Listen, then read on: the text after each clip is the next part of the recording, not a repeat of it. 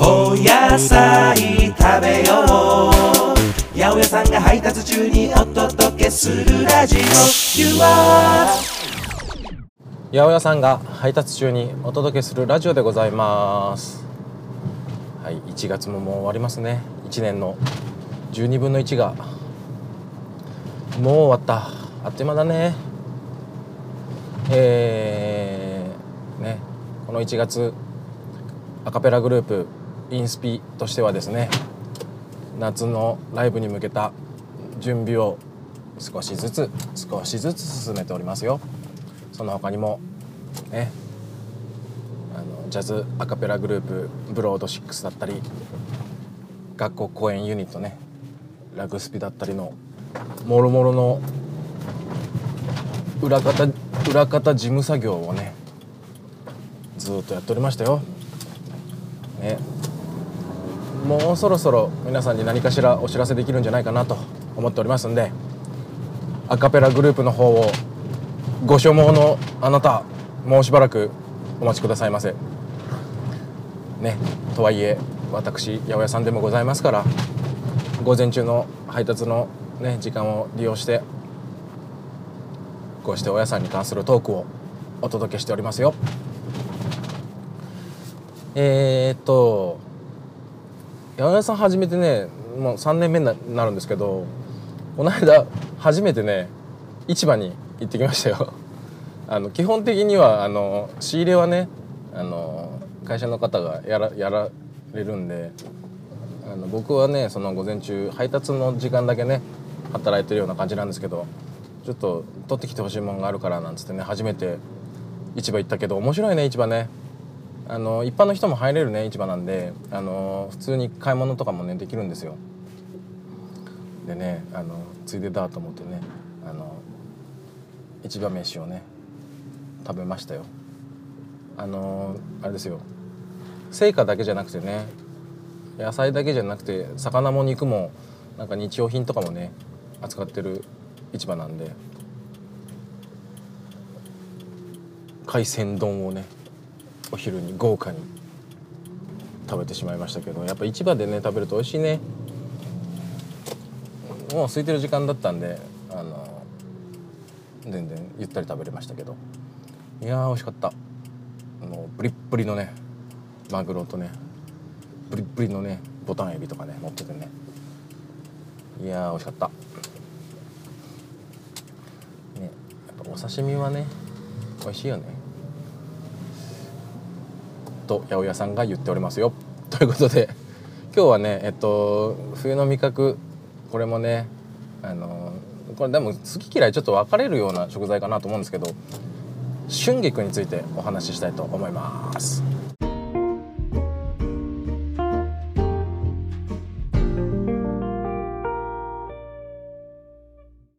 春菊。ね。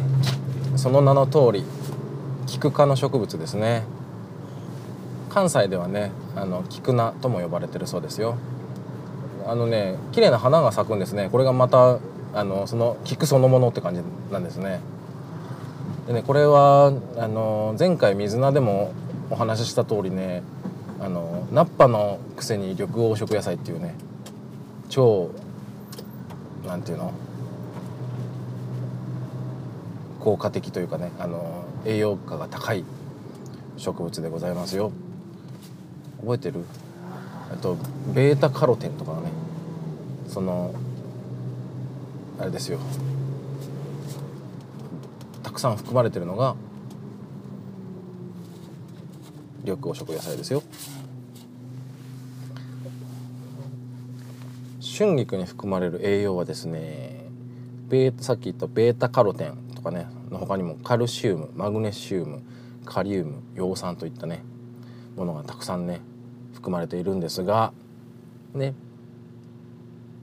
カロ特にあのベータカロテンっていうのは体の中でビタミン A に変わってくれると。これがね目の健康維持とかにもいいんですね。だから最近ねやっぱスマホ見過ぎとかね。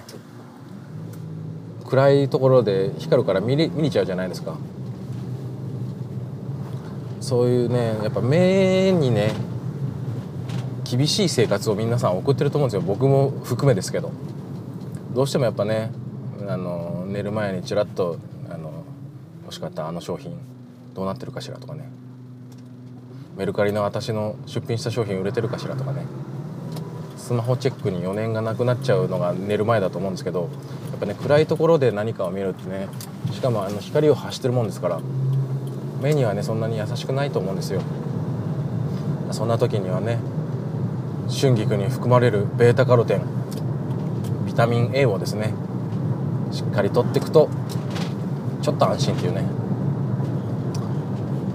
いやね最近ねあのーとってもね目が年だと思うんですけどね目が霞むというかねなんか昔よりはっきり見えないような気がしててですね信じたくない信じたくないと思ってたんですけど試しにね老眼鏡をねかけてみたんですよ。これがねはっきりくっきり見えたんですね。これは完璧に老眼だと。ちょっとね自覚しつつあります。まあね車の運転とかにはまだまだ影響ないような感じなんですけど。いやー老眼鏡かと思ってね。あのもともと僕目がとってもいいんですよ。あの普通に2.0とかあるようなタイプなんで。視力ね。あの老眼早く来るよなんてね昔から言うじゃないですか。これがねもう来てる気がするんですですね。リーディンググラスとかかっこいいことをね言おうかなと。リーディンググラスとまた老眼鏡は違うのか。まあでもね物読む時とか使いますからね老眼鏡も。はあため息出ちゃう。と まあそんな話は置いといて春菊ですね。えー、春菊独特の香りあるでしょう。あの香り成分はね、えっと、大きく分けて2つのね成分が関わっています。アルファピネンっていう成分とペリルアルデヒドっていうね2つの成分があの春菊の独特の香りを作ってるんですね。でねこのペアルファピネンっていうのはねあれですよ。ほとんどの木あの植わってる木ですね。それがね発してるね成分なんです。松とかヒノキとかね杉とかね。森林浴とかでねだからああいい匂いっつってね吸い込んだ空気の中にはねアルファピネンがね入ってるんですね。でこの成分の効果としてはだからリラックス効果とかねそんなのがあるとされています。それからもう一個のねペリルアルデヒドっていうのはねこちらはですね抗菌とか殺菌の効果がある成分なんですね。これはシソにも含まれている成分で、食中毒を防いでくれたりとかあとはまあ胃腸の働きをねあの助けたりねそんな効果があります。はい、ね、春菊今が旬ですからだいたい11月から2月ぐらいが春菊の旬です、ね、まあ選び方はいつもと一緒ですよ。あの美味しそうなのを選べばいいんですけどまああの簡単に説明するとまあ葉の先っぽまでまでねピンとしてるようなのがいいですね。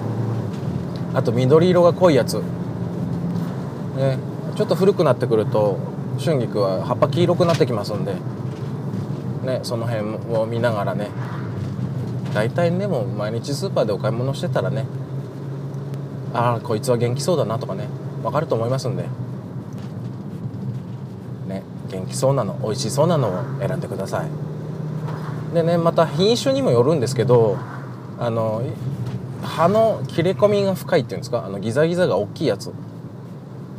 切れ込み深いやつは香りが強めです。で葉が葉っぱがね丸い感じにあまりギザギザ尖ってない。感じの方が香りがマイルドですね。なんでねあの春菊食べたいけどそんなに香りがあの得意じゃないわっていうねあなたはね。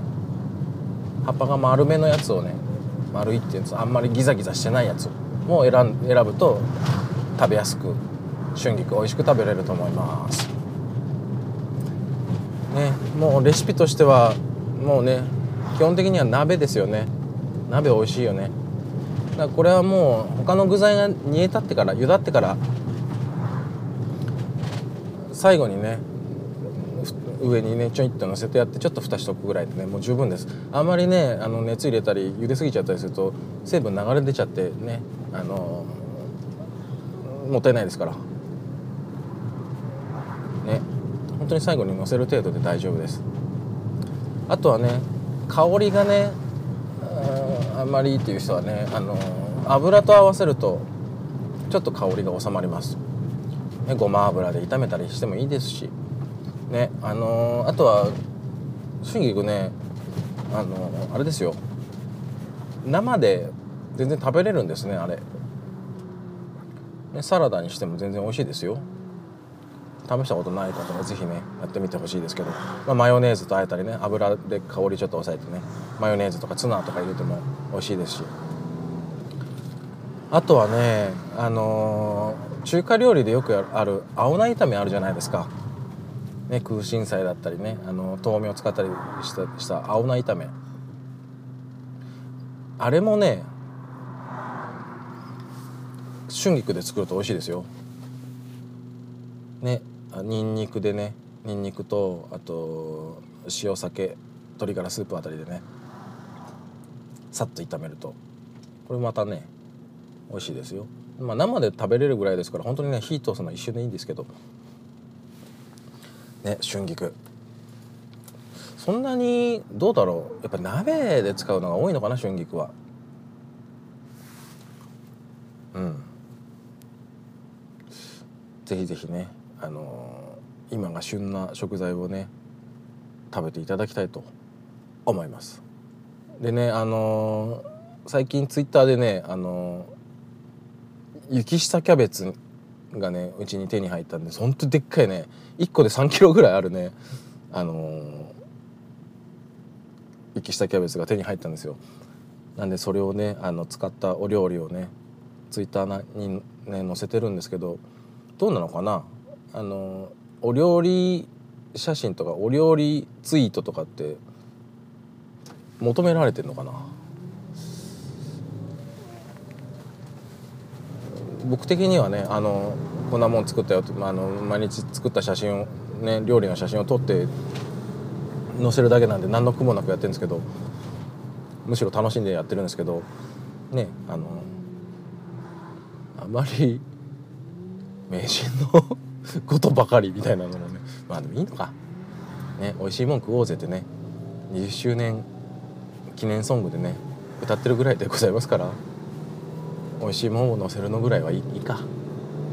ねあのー八百屋さんが配達中にお届けするラジオハッシュタグでねあのいろいろ投稿してくださってる方もいいらっしゃいますんで僕チェックしてるんですよ。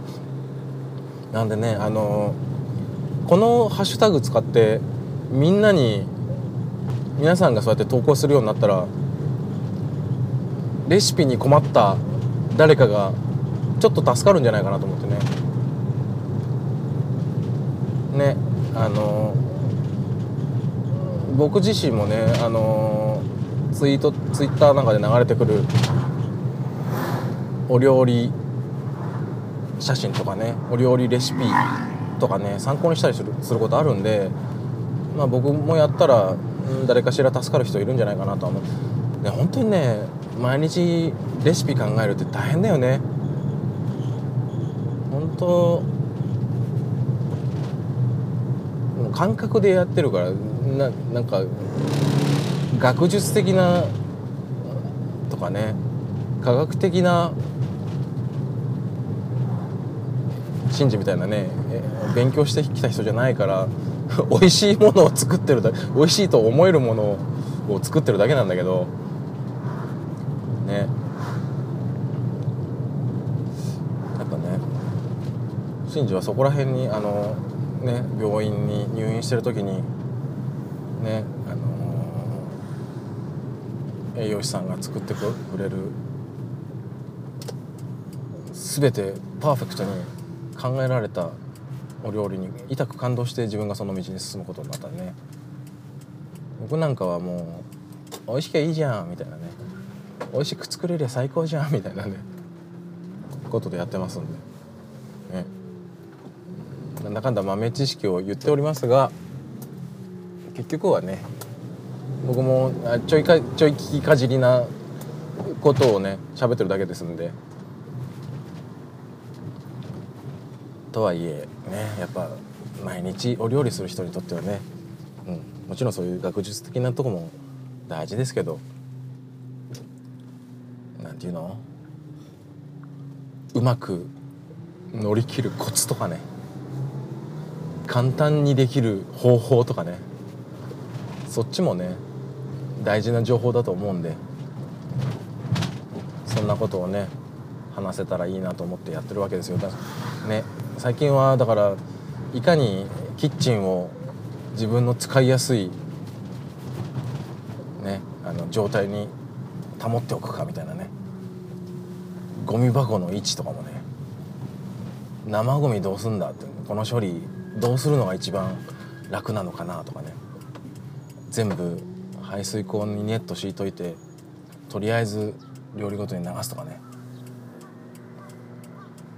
最後に片付けるのがいいのかとかね。でもクズクズもさ大きさがいろいろ出てくんじゃん。野菜くずね。そういうのもねあのじゃあこっちの大きいのが出た時はゴミ箱に直直行か。でもそうすると匂い気になるしなみたいなね。いろいろ悩みながらやっておりますよ。でもそれを一つ一つ解決した時のなんていうの？喜びね。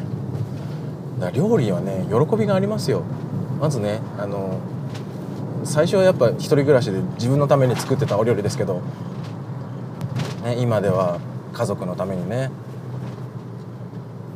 作るわけですからねこれを食って大きくなれようとね思いながらやってるわけでございますね本当にね毎日料理されてる方偉いと思いますよ。とか言いながら時々はねインスタントも使うんですけどね。いいんですよ使ったって。楽だもん。ね。カップ麺とか美味しいじゃん。たまに食べる分には全然いいと思いますよ。料理したくない日あるもんね。すげえなんか言い訳臭い放送になってきたな。まあいいや、ね、というわけで今日は春菊の話からね毎日料理するものの愚痴じゃないですけどね聞いていただきました。ねこの放送誰かのためになればいいなってね思う部分はもちろんあるんですけどなんせ自分のためにやってますから。自分がねあの得た知識とかねあの知り得た情報とかそんながねこうやって話すことによって定着していくっていうねいう側面もありますからあの勉強人に教えるのと一緒ですね。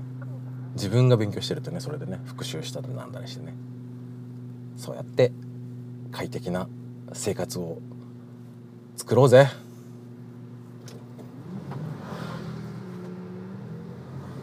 というわけで、